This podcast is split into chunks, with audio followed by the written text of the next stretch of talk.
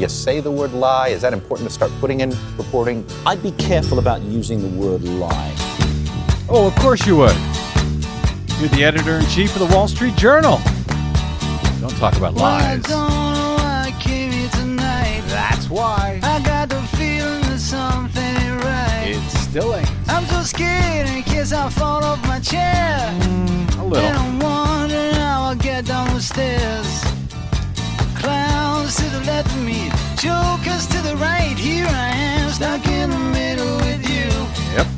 Yes, I'm stuck in the middle with From you. Pacifica Radio in Los Angeles, this is the Bradcast as heard on KPFK 90.7 FM in LA. Up in Oregon on 91.7 FM KYAQ on the Central Coast and 106.7 FM Queso in Cottage Grove. In Lancaster, Pennsylvania on 93 FM WLRI. In Hawaii on 88.5 FM KAKU, the voice of Maui. In Columbus, Ohio on WGRN 94.1 FM. In Palenville, New York on 102.9 FM WLPP. And in Minneapolis, St. Paul on AM 950 KTNF, the progressive voice of Minnesota. We're also heard, coast to coast and around the globe, streaming on the Progressive Voices channel, Netroots Radio, Indie Media Weekly, FYI Nation, NicoleSandler.com, Radio Free Brooklyn, GDPR Revolution 99, Detour Talk, Radio Monterey, and Radio Sputnik. Yes, blanketing planet Earth five days a week even over the holidays. I'm Brad Friedman, your friendly investigative blogger, journalist, troublemaker, muckraker, and all around swell fellow, says me from bradblog.com. Back from the uh, holiday break, not a long enough holiday break, but uh, I'll take we'll take what we can get. And my thanks to Nicole Sandler of NicoleSandler.com and Angie Coiro of InDeepRadio.com for uh, for splitting the fill-in duties over the past week or so, so that both Desi Doyen and myself and I and me, I don't know, All of you, all thank of you, you. we're able to get a few uh, few very very much needed days off over those holidays. So thanks to Nicole and Angie both uh, for some great shows in our absence, uh, and they'll they'll be back. It was uh, it was good to hear both of them. Actually, uh, I know I'm not supposed to be paying attention. I'm not supposed to be listening while I'm away, but they were good shows. but they were good. Uh, and gr- great to hear Nicole back. By the way, Yes. haven't uh, uh, she had some medical issues last year or earlier? I should say. Yeah, I was going to say last year, but it was last year, 2016. Glad to hear her back up and Adam, uh, as well as Angie. Thank you both. And uh, yes, that voice you just heard is Desi Doyen. Hi, Des. How are Hi, you? I am here. That's that's how good you are. that's that's an no better after all that time off. Well, we'll take what we can get. Uh, great to have you back as well. Great to be back. A little, sort of, kind of. We'll see how well how how great it is. a new adventure. Indeed, because it is 2017 now, whether we like it or not. And uh, normally at the end of a year, you think, uh, at the end of a bad year, you look forward to the next year. Oh, it's going to get better. And I don't know. I don't know that anything's going to get better, but we will still be here covering it. Uh, although some people won't, uh, including NBC News's Breaking News app and Breaking News Twitter handle. Uh, this is a huge account, a huge Twitter account with nine and a half million followers. They have uh, day in and day out. They had been uh, producing uh, breaking news headlines over an app, over on Twitter. Their editors in uh, in New York, Los Angeles, London, and Seattle. They would push out hard news uh, from around the globe, as the uh, uh, lab over at uh, Harvard noted last month. But despite the fact that they've got nine and a half million followers, who, in the space they note of a couple of hours on just one Thursday morning last month, had uh, uh, sent uh, to their followers uh, alerts on Donald Trump's labor secretary appointment, the up- an updated death toll in Aleppo, a 6.8 magnitude earthquake in California. Yeah, you know them. You probably, chances are, you may even already follow them on Twitter. Well, follow them no more because, uh, according to Cory Bergman, who uh, I think he's their editor in chief.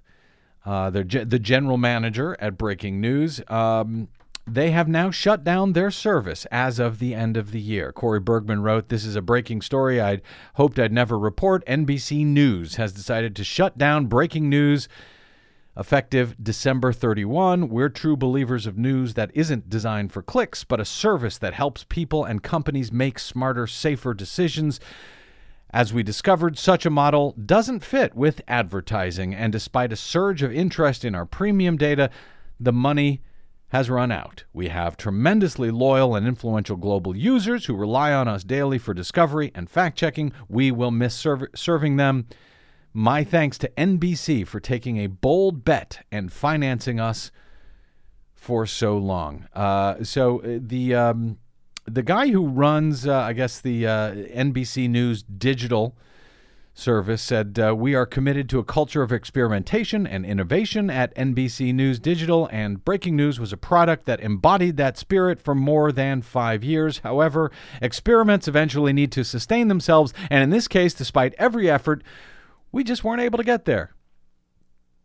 So they had to shut it down at the end of the uh, at the end of the year, at the end of 2016. Just no more money no more money for uh, for NBC's breaking news app and breaking news Twitter headline. Uh, a lot of journalists were mourning the uh, the disappearance of breaking news, the breaking news handle on Twitter. Uh, Michael Roston uh, wrote on Twitter, uh, "Fake news is alive and breaking news is dead. This is ludicrous." Max McGee wrote, This is terrible news. Trusted sources in breaking situations. We need this now more than ever. Uh, whether or not it pays the bills, he added. Wow, what a loss, said Oliver Darcy. Breaking news is the best place for breaking news and following devel- developing stories. Truly saddened by this. Uh, that, of course, uh, is not just the first uh, corporate run news outlet to uh, to shut down recently. A number of news apps have also closed. The New York Times, New York NYT Now uh, app has shut down. The Times of London's weekly international app is shut down. Apparently, the amount of time that mobile users spend on news apps and news sites is very small and appears to be decreasing, and news app use is dwarfed by social network use. So that's it. NBC did not have enough money to continue uh, continue their breaking news app. But apparently, they did have plenty of money to hire Megyn Kelly. Fox News' is Megyn Kelly. She will be moving to NBC, according to reports today. Actually, according to her own reports over at uh, over at Facebook, where she reported it. New York Times was the first to pick it up, I believe. Megyn Kelly, who arrived at Fox News 12 years ago as a television news neophyte rose to become one of its two biggest stars and has now decided to leave the network to take on a broad new role at NBC News for an undisclosed salary.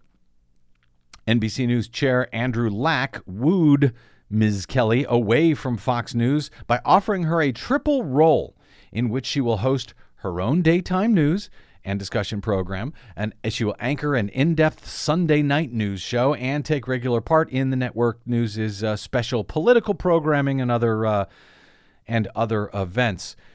She had uh, become the second most watched host over at the right-wing f- fake news outlet Fox News um, behind uh, Bill O'Reilly over there, and uh, her exit upends Fox News' vaunted primetime lineup, according to the uh, New York Times, and will inject a new dose of tumult, tumult just after uh, a few months after the departure of the network's powerful founding chair, Roger Ailes, who was ousted after several women made allegations that he sexually harassed them. If by several the New York Times means at least 20, then they are correct on that score. Fox News' parent company, 21st Century Fox, uh, controlled by the uh, family of Rupert Murdoch, had offered uh, Kelly more than $20 million a year to stay after her current contract expires uh, in 2017 and rival networks were trying to hire her away, including NBC News. Uh, all of those rival networks had made it clear, however, they could not match that kind of money that uh, Fox News was uh, offering $20 million, or at least $20 million uh, to, to Megyn Kelly. But So we don't know yet how much NBC News has given her, but the Times notes that even a modest raise would place her among TV's highest paid journalists. The Wall Street Journal recently reported she was to collect $15 million for the final year of her contract. So it's something like that for her, for this right winger, to move to NBC News. Um, but they can't keep open this uh, breaking news app that services uh, almost 10 million people on a regular basis. Well, yeah. I mean, the breaking news, the guy that headed up breaking news, he said that it isn't designed for clicks. And well, hey, in the new media landscape, there's your problem right there. if Clicks it's not, matter. Yeah, if it doesn't if it doesn't make a profit, it doesn't have to even just support itself. It has to make a profit. Uh, and that's of course a big departure from the way news used to be, you know, that Don Used to be a Hewitt who used leader, to yeah. used to be a loss leader, the prestige of being someone who was of being an outlet that was respected for delivering the truth, for delivering facts. That model no longer works. and not just delivering the truth and the facts. And that model's but- no longer accepted. It still works. Breaking news proved it Uh, works. well, yeah, yeah, but I'm but I'm saying uh, it wasn't about just del- delivering breaking news or breaking news, truthful, accurate facts. Uh, these news outlets, these news departments, whether it was CBS News or NBC News, uh, were were a matter of prestige for the networks. They knew they weren't going to make money on news. They knew they were going to lose money but that it would bring people to their networks. It would bring people to their, uh, you know, to their various products. Those days are gone. It's all now, of course, about money. Facts be damned. Uh, news be damned. We got to turn a profit, damn it. And that's what these guys are about. They don't care how accurate they are. And to that end, Des, let's take a quick break here, and we'll come back with uh, with much more uh, that is going on today as we try to catch up. Boy, a lot of stuff happened o- over the week while we were gone. We may have to spend a week just catching up with what happened. Then we'll have to spend another week mm, catching up with the stuff that happened while we Oh, were catching up with the stuff that happened. But anyway, yes, the insanity continues uh, after this break. I'm Brad Friedman, and this is your Bradcast.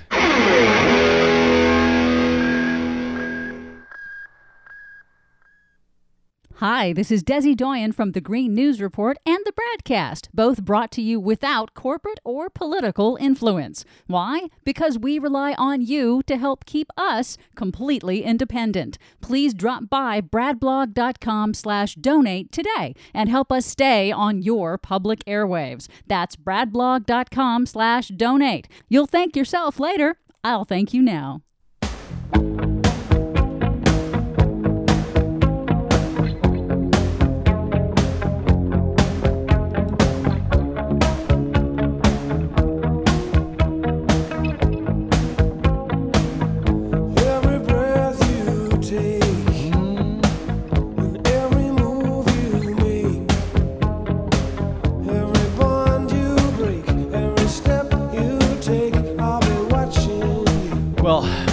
Will be.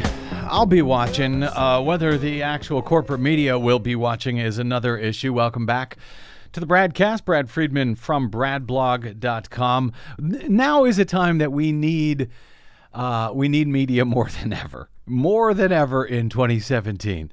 Uh, and we, we need accurate media, and we need uh, you know media who report the news uh, accurately, loudly, fearlessly. There was a, a, the comment I think over the uh, was it over the weekend? Does he the uh, the the head of the Wall Street Journal we played at the top of the show there, uh, the the managing Yes, editor of the Wall this, Street Journal. it was on Sunday's Meet the Press with Chuck Todd. and uh, he asked him, "Do you have that st- clip Yeah. still there? Go, go play that clip."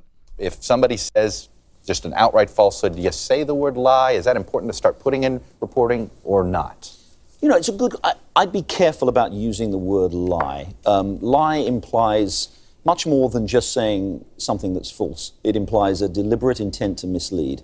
Um, I think it's perfectly. When, Don, when Donald Trump says thousands of people were on the rooftops of New Jersey on 9/11 celebrating, thousands of Muslims were there celebrating. I think it's. I think it's right to investigate that claim, to report what we found, which is that nobody found any evidence of that whatsoever, and to say that. I, I don't. I think. I think it's then up to the reader to make up their own mind to say this is what Donald Trump says. This is what a reliable trustworthy news organization reports. And you know what? I don't think that's true. I think if you start ascribing um, a, uh, a- moral intent, as it were, to someone by saying that they've lied, I think you run the risk that you look like you are being, you're not being objective. And I think, and, and I do think also it applies, look, people, this is, this is happening all the time now. People are looking at what Donald Trump's saying and say this is false, it's a false claim. And I think people say, well, you know what, Hillary Clinton said a lot of things that were false. I don't recall the press No, being quite so, quite so concerned about saying that she lied when in headlines or in stories like that. Well, a because I don't believe she did it constantly, but the the notion. eh, Listen, I, I know that a lot of people, a lot of progressives out there, have been uh, complaining about this notion that uh, as, uh, Ger- Gerard Gerard, Gerard uh, Baker. Gerard Baker from the Wall Street Journal, um, you know that he won't use the word lie, and I guess his point is that if you say someone is lying, you need to know that they knew that the thing they said was false. They may have given a false statement, but it's not necessarily a lie, I guess, he seems to be saying.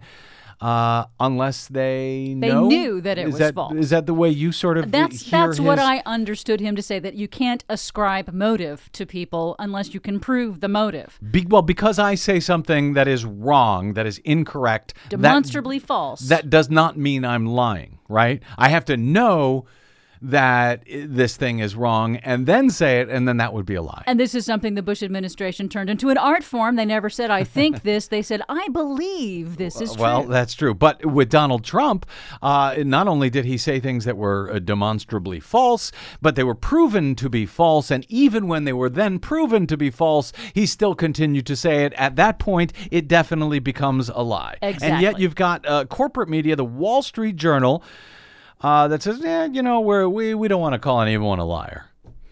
So um, that's the way a lot a lot of folks in the corporate media think. They don't want to call people out for being liars.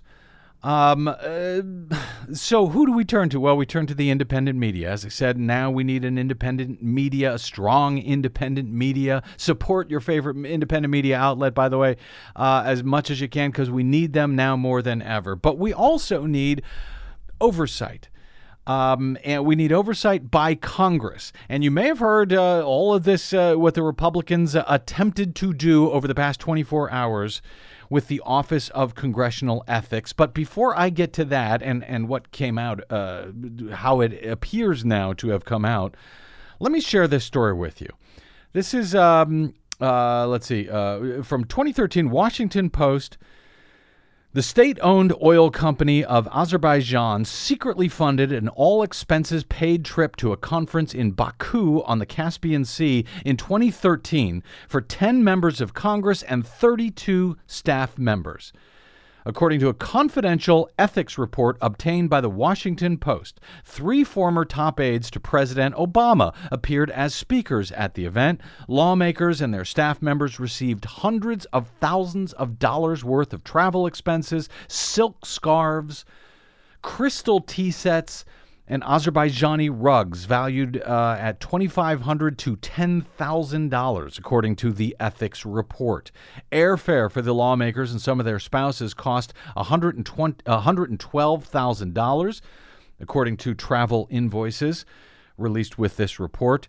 The state oil company of Azerbaijan Republic, known as SOCAR, allegedly funneled $750,000 through nonprofit corporations based in the U.S. to conceal the source of the funding for the conference in the former Soviet Republic, according to the 70 page report by the Office of Congressional Ethics, an independent investigative arm of the U.S. House of Representatives. The report reflects the most extensive investigation undertaken by the Ethics Office, office at that time.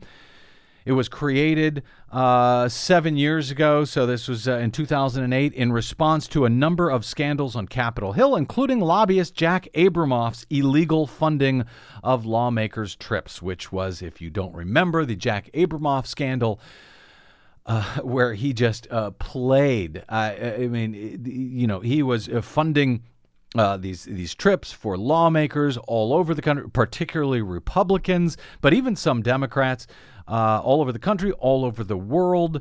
Uh, he ended up going to jail for uh, a couple years over it. Uh, uh, Congressman Bob Ney was thrown out of Congress uh, due to bribery charges related to Jack Abramoff. He was the uber lobbyists, and he had just complete control of the uh, of the U.S. House, the Senate, the White House back during the Bush administration. And so after this huge scandal, they formed uh, the Office of Congressional Ethics.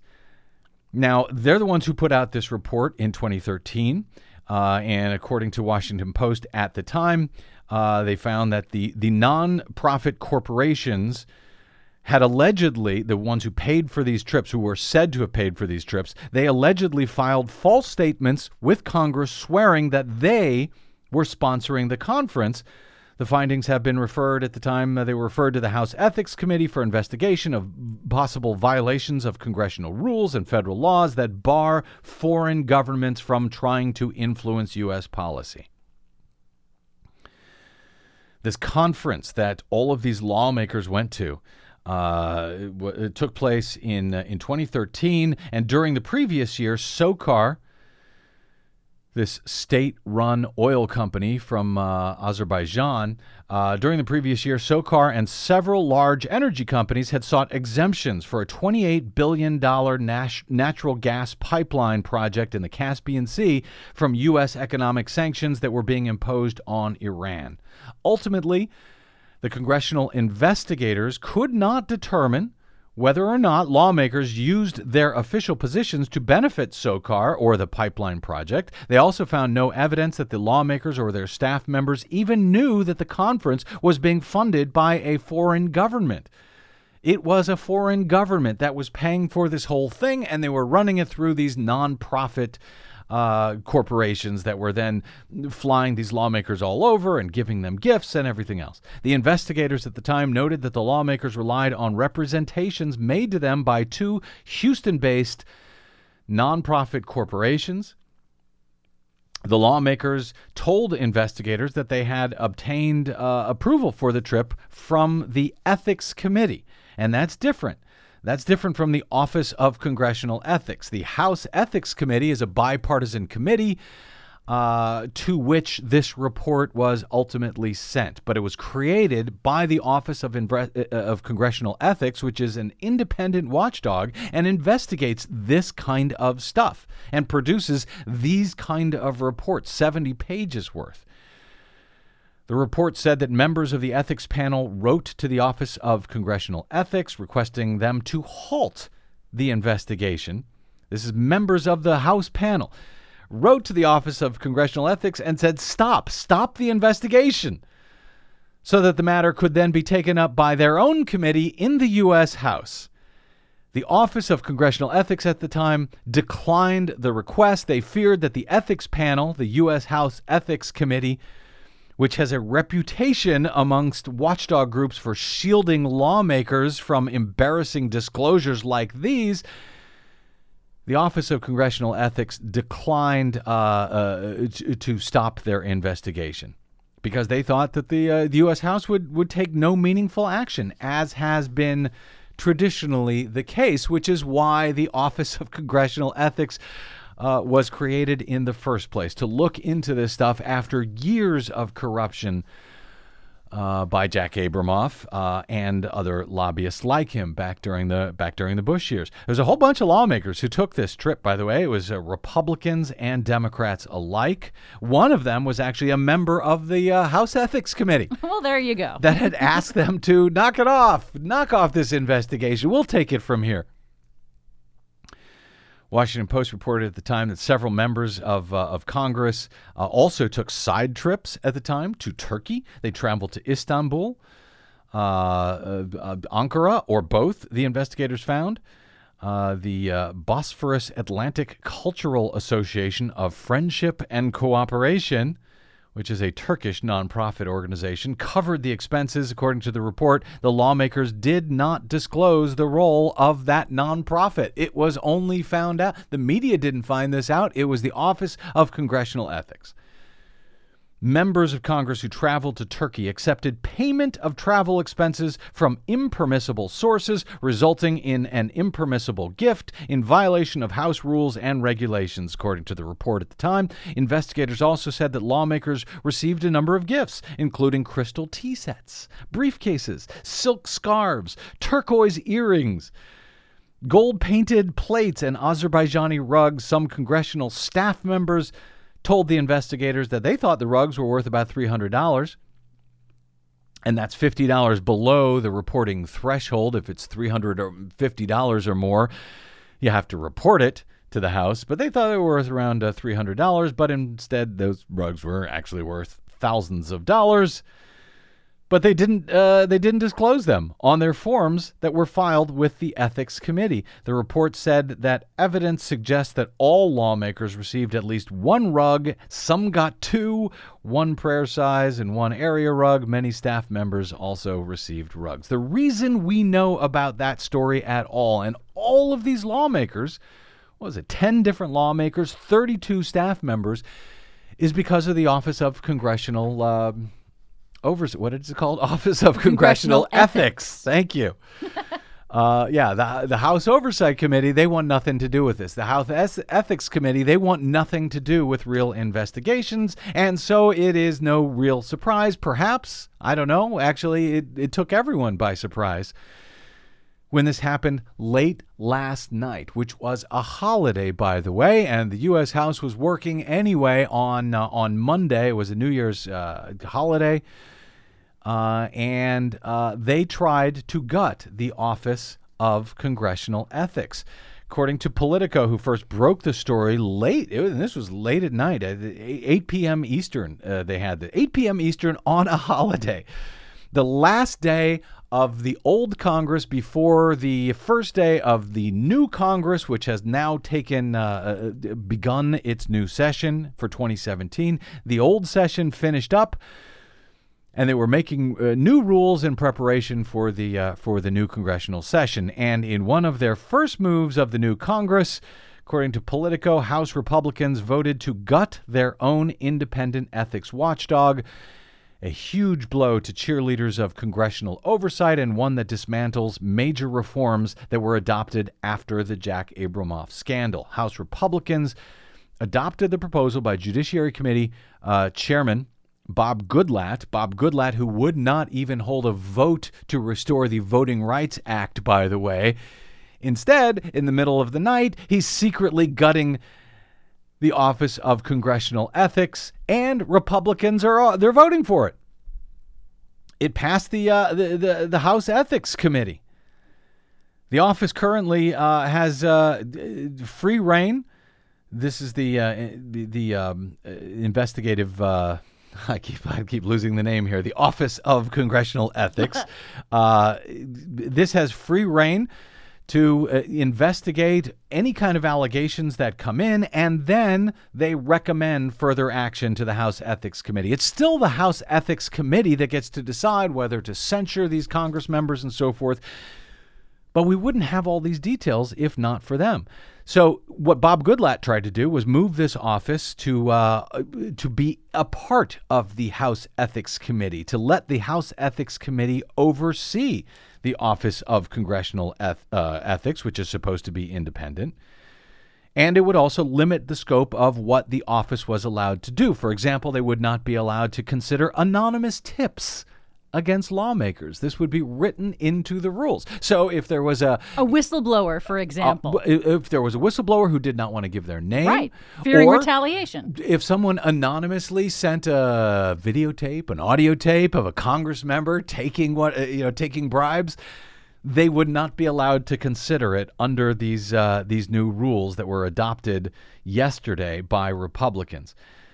Uh, it would also stop the office from disclosing the findings of some of their investigations, as they currently do after recommendations go to the House Ethics Commis- Committee. So, that report I just read you about all of those uh, Congress members and their office uh, staff that went to Azerbaijan and Turkey and got all of these gifts, and it was all paid for by a foreign state, you wouldn't even be allowed to know about that those investigations would be kept quiet. They would not be allowed uh, to release them.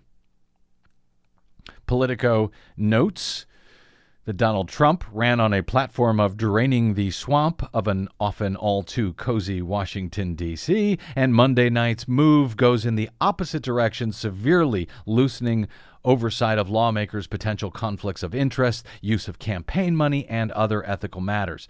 They had adopted the amendment 119 to 74 in their closed in their closed door caucus, in their Republican caucus as they were agreeing on the rules. Several lawmakers reportedly stood up and talked about being falsely accused by the Office of Congressional Ethics, falsely accused of wrongdoing.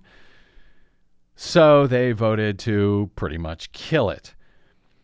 Uh, and and this was again founded after the Jack Abramoff uh, scandal, the huge Jack Abramoff scandal. But Republicans said they were this this committee was just too aggressive, too aggressive in making referrals to the House House Ethics Committee, which could then accept or reject those referrals. They they weren't required to uh, to to put them in place. But if they were false accusations, well, those are embarrassing, so it must be stopped. So don't even put them out. Don't so even don't even start let them investigating out. Under Goodlatte's proposal, uh, the Office of Congressional Ethics would be renamed the Office of Congressional Complaint Review. Just a review box, a complaint box. Put your complaints here. Eh, But if you don't sign your name, we're not going to look at them. That would be uh, unlawful, according to this. A bridge yes. too far. Uh, and it would place the office under the oversight, under the oversight of the Committee on Ethics, the House Committee on Ethics that wanted to completely kill that other investigation uh, that I mentioned. so, uh, and the provision would pro- quote provide protection against disclosures to the public or other government or other government entities. So it would protection. We wouldn't disclose these things that these uh, that these people did, that these people who live in the swamp that Trump wants to drain. We wouldn't. Uh, that that would never get out because that would be unfair. So currently, uh, those investigations by the Office of uh, Congressional Ethics uh, are made public, but they're made public, by the way, several months after they are referred to the ethics panel. So there's all these protections that are already built in, but none of that was good enough. What are the U.S. House Republicans planning to do that they needed that this had to be one of their first orders of business? In the new Congress. That it was actually the first order of business in the new Congress. It was uh, done as the last order of business in the old one and the first uh, order of business in the new Congress. What are they doing? What are they planning to do? This is why we need independent media. This is why we need, frankly, we need the corporate media, but we need them to be accurate. We need them to get the story right. Because what's about to happen, what's about to happen over the next two, four, eight years, uh, I think is going to make the uh, the Jack Abramoff scandals of the uh, of the Bush years pale in comparison. This was done, as the New York Times went on to note, in the middle of the night with no warning. There was no warning at all. There was uh, no advanced public notice or debate about this issue. They just did it. They didn't even uh, signal they were going to do it. And this is something that we have seen Republicans doing now over and over in uh, in states around the country, where they have these these secret plans to gut laws, to take away power from the. We talked a lot about it before we took off for the the break in North Carolina where these where the Republicans there called an emergency session after the Republican governor lost to a uh, to his Democratic challenger. So they called an emergency session, pretended that it was about hurricane relief, and then they stripped all of the power uh, from the uh, from the from the executive branch. And this, and I'm sure they'll restore it if the Republicans uh, win the, the governorship in four years. But for if they're still controlling the the, the two houses of uh, the two chambers in North Carolina. But they came in, they pretended they had this hurricane that they were going to, uh, they needed to do emergency funding for. And then they said, oh, you know what? Let's do another emergency session now. And they came forward with all of these bills uh, that uh, you know said that the, the the the governor who used to be able to uh, appoint about uh, I think it was what fourteen hundred uh, officials now he can only appoint 300. They finally raised that to about four, a little over 400 after they had pressure. But that means that there's about a thousand officials that were appointed by the former Republican governor that I guess get to stay. Embedded to ensure his agenda and his policies go forward. And maybe, if there will, I feel like it to stop the agenda and policies of the new Democratic governor. And there was no discussion about it. There was no notice. There was no conversation about it in committee, the way these uh, bills usually move forward. That's just what they did in North Carolina. That's what they've done recently in Wisconsin and in Michigan and all of these places where the uh, where, where you know Republicans basically control everything, and they basically, they certainly control everything in the U.S. House.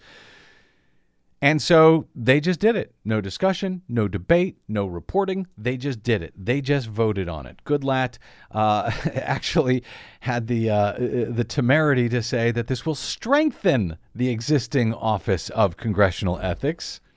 This will strengthen the existing Office of Congressional Ethics by maintaining its primary area of focus of accepting and reviewing complaints from the public and referring them, if appropriate, to the Committee on Ethics, he said in the statement this amendment actually builds upon uh, what they did by by taking away their power, because up is down, down is up, war is peace, peace is war. This is the era that we are heading into.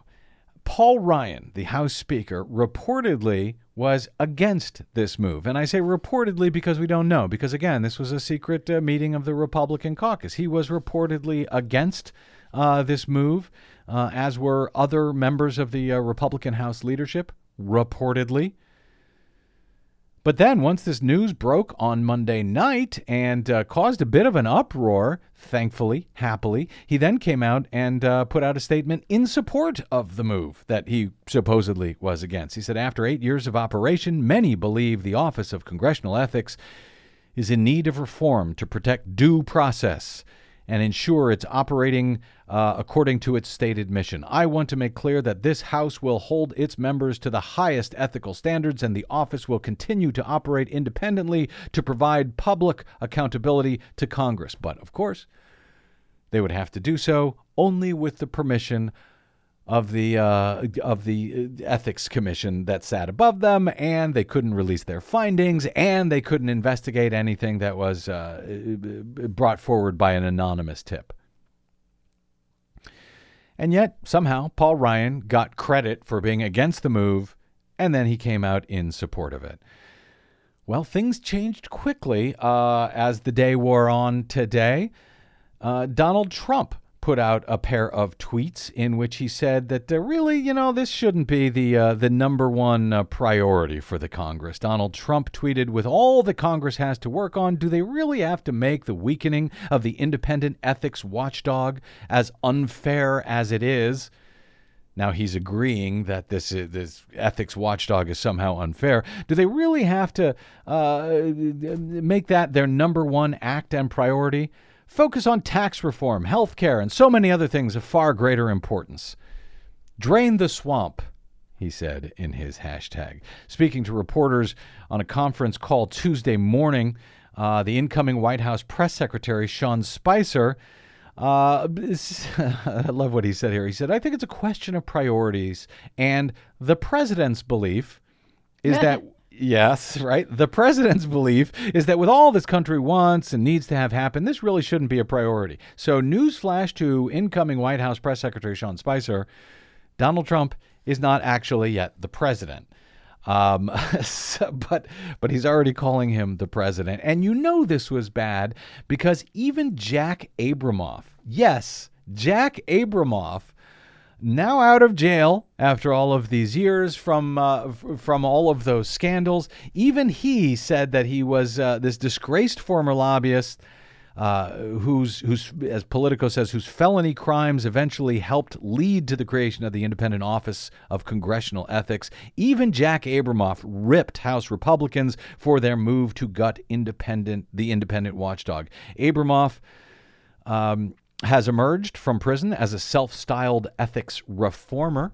And he told Politico that the House GOP package adopted on Monday is exactly the opposite of what Congress should be doing.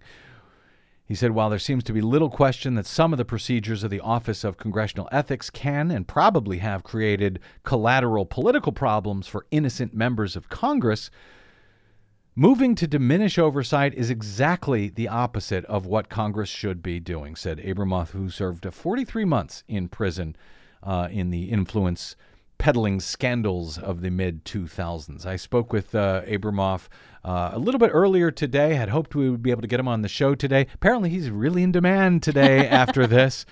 Uh, maybe we'll have him on uh, later in the week. We had him on years ago after he got out of jail, uh, and and he does seem sincere in his hopes of uh, you know pressing for lobbying reforms. So when he says, you know, that this is exactly the wrong way to go and that he should know, uh, you got to kind of stand up and take notice. Well, more people seem to have uh, stood up and took notice of what Donald Trump tweeted rather than what Jack Abramoff actually said.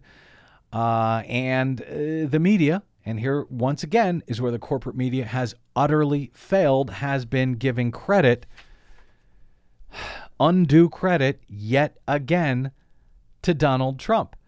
Now, I started getting these uh, alerts this morning on my phone, not from the breaking news app since they've been shut down, but from uh, from AP and others, and it was really interesting to watch how it unfolded right after Donald Trump offered his tweet. He said, um, "Okay, so so in uh, AP first cited his tweet when he said, you know, well, well, really should we be doing this? Is this really the The top what did he priority. say? Yeah, uh, it may be unfair, but is this really? Should this be the? It's unfair.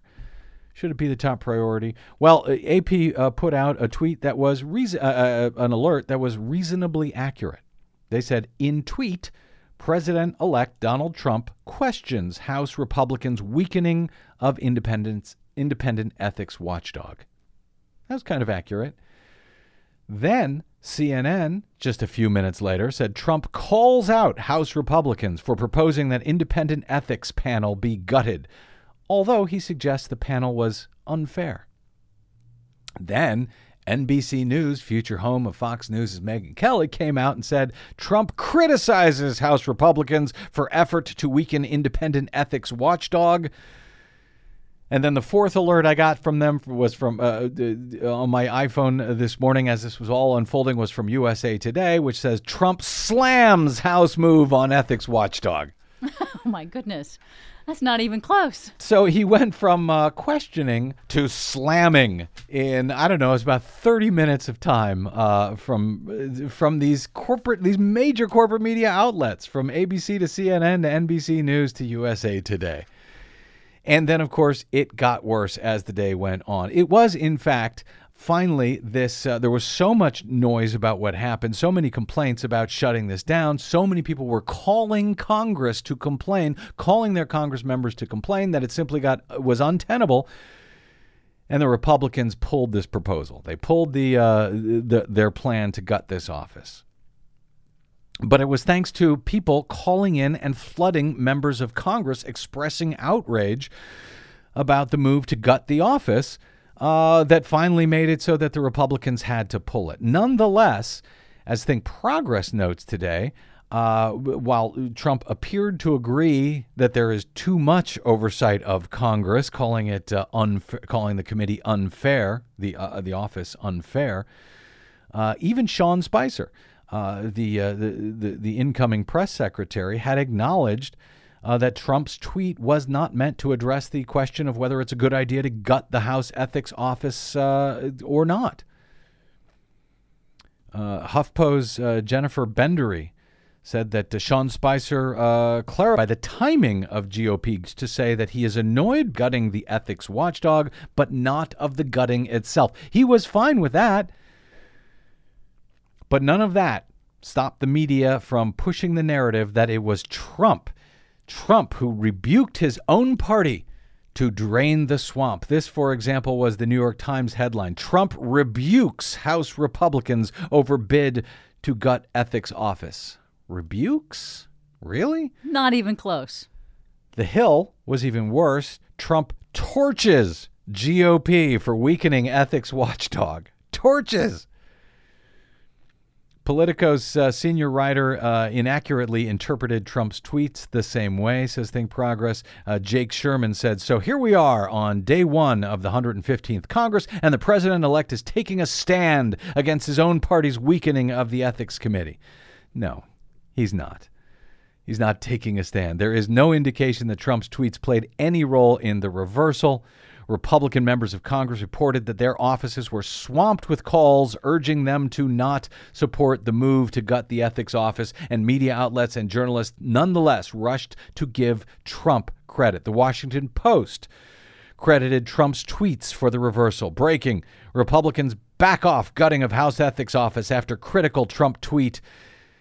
The New York Times said House Republicans reversed their plan to gut an ethics to gut the ethics office after intense criticism from Donald Trump.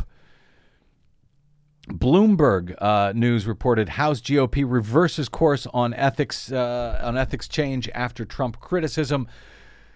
Uh, after President-elect Donald Trump blasted the move as counter to his call to drain the swamp of corruption Oh in my Washington. God, that's not even close. Blasted it.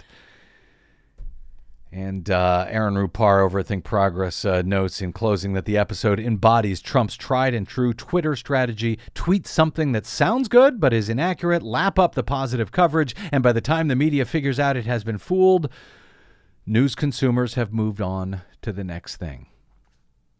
Sounds like the plan, sounds like the schedule. Unfortunately, for the next four years, we need accurate media, we need independent media, and we need corporate media now more than ever, but we need them to get it right.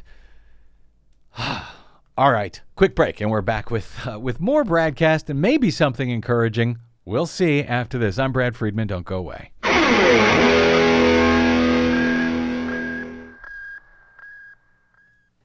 Hey, this is Brad. Given the outcome of the 2016 election, we really need your support now more than ever. Progressive media outlets have been under attack for years, even during supposedly progressive administrations. We are now facing a whole new world and real alternatives to the mainstream corporate media. You know, the folks who got it all wrong from the jump must be able to continue the fight for all of us. This is not a drill, it never was. Please consider a donation to our work here on the Bradcast by stopping by bradblog.com slash donate to help out however you can. A monthly pledge is greatly appreciated, but anything you can share will keep us going. That's bradblog.com slash donate. And please consider supporting whichever progressive media outlet is serving you. Most, just like us, do not receive corporate or political support. We all need your support to keep up the resistance, now more than ever. From Desi Doyen and myself, thank you.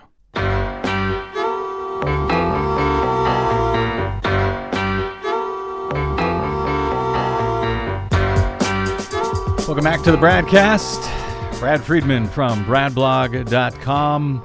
Uh, yes, we need watchdogs. We need media. We need watchdog media. Uh, and uh, fortunately, the Milwaukee Journal Sentinel, in this case, uh, provided us with some watchdoggery up in Wisconsin, where uh, a web page run by the Wisconsin Department of Natural Resources. You're going to love this story, Des. Uh, this web page used to explain to visitors that climate change in well this in Wisconsin, but everywhere, uh, it explained that climate change is both occurring and is the result of human activity. But now visitors to the same web page will find false information claiming that the cause of climate change is still a matter of scientific debate. The Milwaukee Journal Sentinel reported that the department, uh, which is in charge, this is in charge of the state's environmental policy, among other things, scrubbed language from a page about the Great Lakes and climate change, striking out entire sentences about human contributions to climate change. It used to explain on this page that, quote, Earth's climate is changing. It said so directly and bluntly. Earth's As climate is changing. As it should. Human activities that increase heat trapping greenhouse gases are the main cause. Said it quite directly and and correctly, as you say. And then went on to discuss how climate change might affect Wisconsin directly with longer summers, shorter winters, changes in uh, precipitation patterns, and so on. Uh, now the web page reads, quote, As it has done throughout the centuries, the Earth is going through a change. The reasons for this change at this particular time in the Earth's long history are being debated and researched by academic entities outside the Wisconsin Department of Natural Resources. So we're not, we don't know anything about it. There's nothing we can do. We'll let scientists figure this out, uh, scientists from elsewhere. Despite the fact that yesterday our page said uh, the accurate truth, the accurate scientific consensus, now we don't know. So they've changed what was an accurate page to be a completely false page. And by the way, 97, there is a 97% consensus. Yes, some think some uh, 3% of, of published scientists disagree, but 97% of them uh, indeed agree that climate is changing and that human activities, particularly the release of carbon dioxide into the atmosphere through the burning of bo- fossil fuels, are the primary cause. And for those people who say, yeah, 97, that's that's not everyone, that's not unanimous, well, that's true. It's about the same number of scientists who are certain that smoking cigarettes leads to lung cancer about 97%. Sure, you can find a few outliers who say, no, smoking is good for you, it has nothing to do with cancer. But uh, that's about as close to a consensus as you can possibly get. What really gets me about this is when you look at the Milwaukee Journal Sentinel's comparison of the old page Yeah. versus the new redacted, scrubbed, censored page, they've gotten rid of something like 90% of the words that used to be there. They got rid of the words climate change. Yep. I'm not even sure science, the word science still appears there. And this is a taxpayer funded website. Mm-hmm. And this is uh, this is going to get worse, not just in Wisconsin, but everywhere. Uh, so eh, you know, they've just changed it. They've just changed reality. They've just solved climate change. They've made climate change go away. That was easy, That was easy. Good news. No more climate change. at least in Wisconsin. Exactly right. So uh, you know, and and people will read this, and that's what they'll think. And so I guess it depends, uh, you know, on how you want to read something. These guys, uh, you know, are saying up is down, down is up. Well, maybe that's the case. It's a new year. Uh, as noted by Michael Liebreich uh, at Medium on uh, the first day of the year, he wrote a piece, very interesting piece. Uh, he's the founder of Bloomberg New Energy Finance, which is BNEF. Uh, I think it provides information on energy investment and so forth. He posted a piece at Medium, a very interesting and clever piece. Don't listen to this unless you can listen to the end, the the twist ending, so to speak, uh, from Michael Liebreich. Uh, this is a piece entitled "It's a New Year and Time to Face Reality." Again, don't listen unless you can uh, listen all the way through to the end. All right, I'm going to read this uh, line by line. Here's what uh, writes. It's a new year and time to face reality. The world will never shift to a clean energy future. We need to stop listening to so called experts who say we can avoid catastrophic climate change by eliminating the use of fossil fuels. Engineers are smart and love solving problems, but here's the thing we still need electricity when the wind isn't blowing and the sun isn't shining. It's time to accept the obvious fact that more renewable energy will cause the grid to collapse. So please abandon your hopes. Wind and solar can produce some of the cheapest power in the world, but only if you ignore their subsidies and hidden costs. Coal and oil are by far the best way to provide reliable power and spread wealth. Nuclear power is inherently dangerous. We need to ignore the advocates who claim that new nuclear technologies offer passive safety and solutions to waste and proliferation. Electric vehicles will remain a niche technology. You have to be in denial to believe there will be game changing reductions in battery costs and charging times. Progress on energy efficiency just leads to increased energy demand. There is no credible data to suggest that we can actually reduce overall global energy consumption. We'll still be dependent on coal and oil in 50 years, and there's no way the world is shifting to a clean energy future. It's a new year and time to face reality. He then he then adds, "But wait, isn't that all backwards?" Now read in reverse and see what you think. Desi Doyen, why don't you go ahead and read this for me in reverse, line by line, from Michael Liebreich. It's a new year and time to face reality.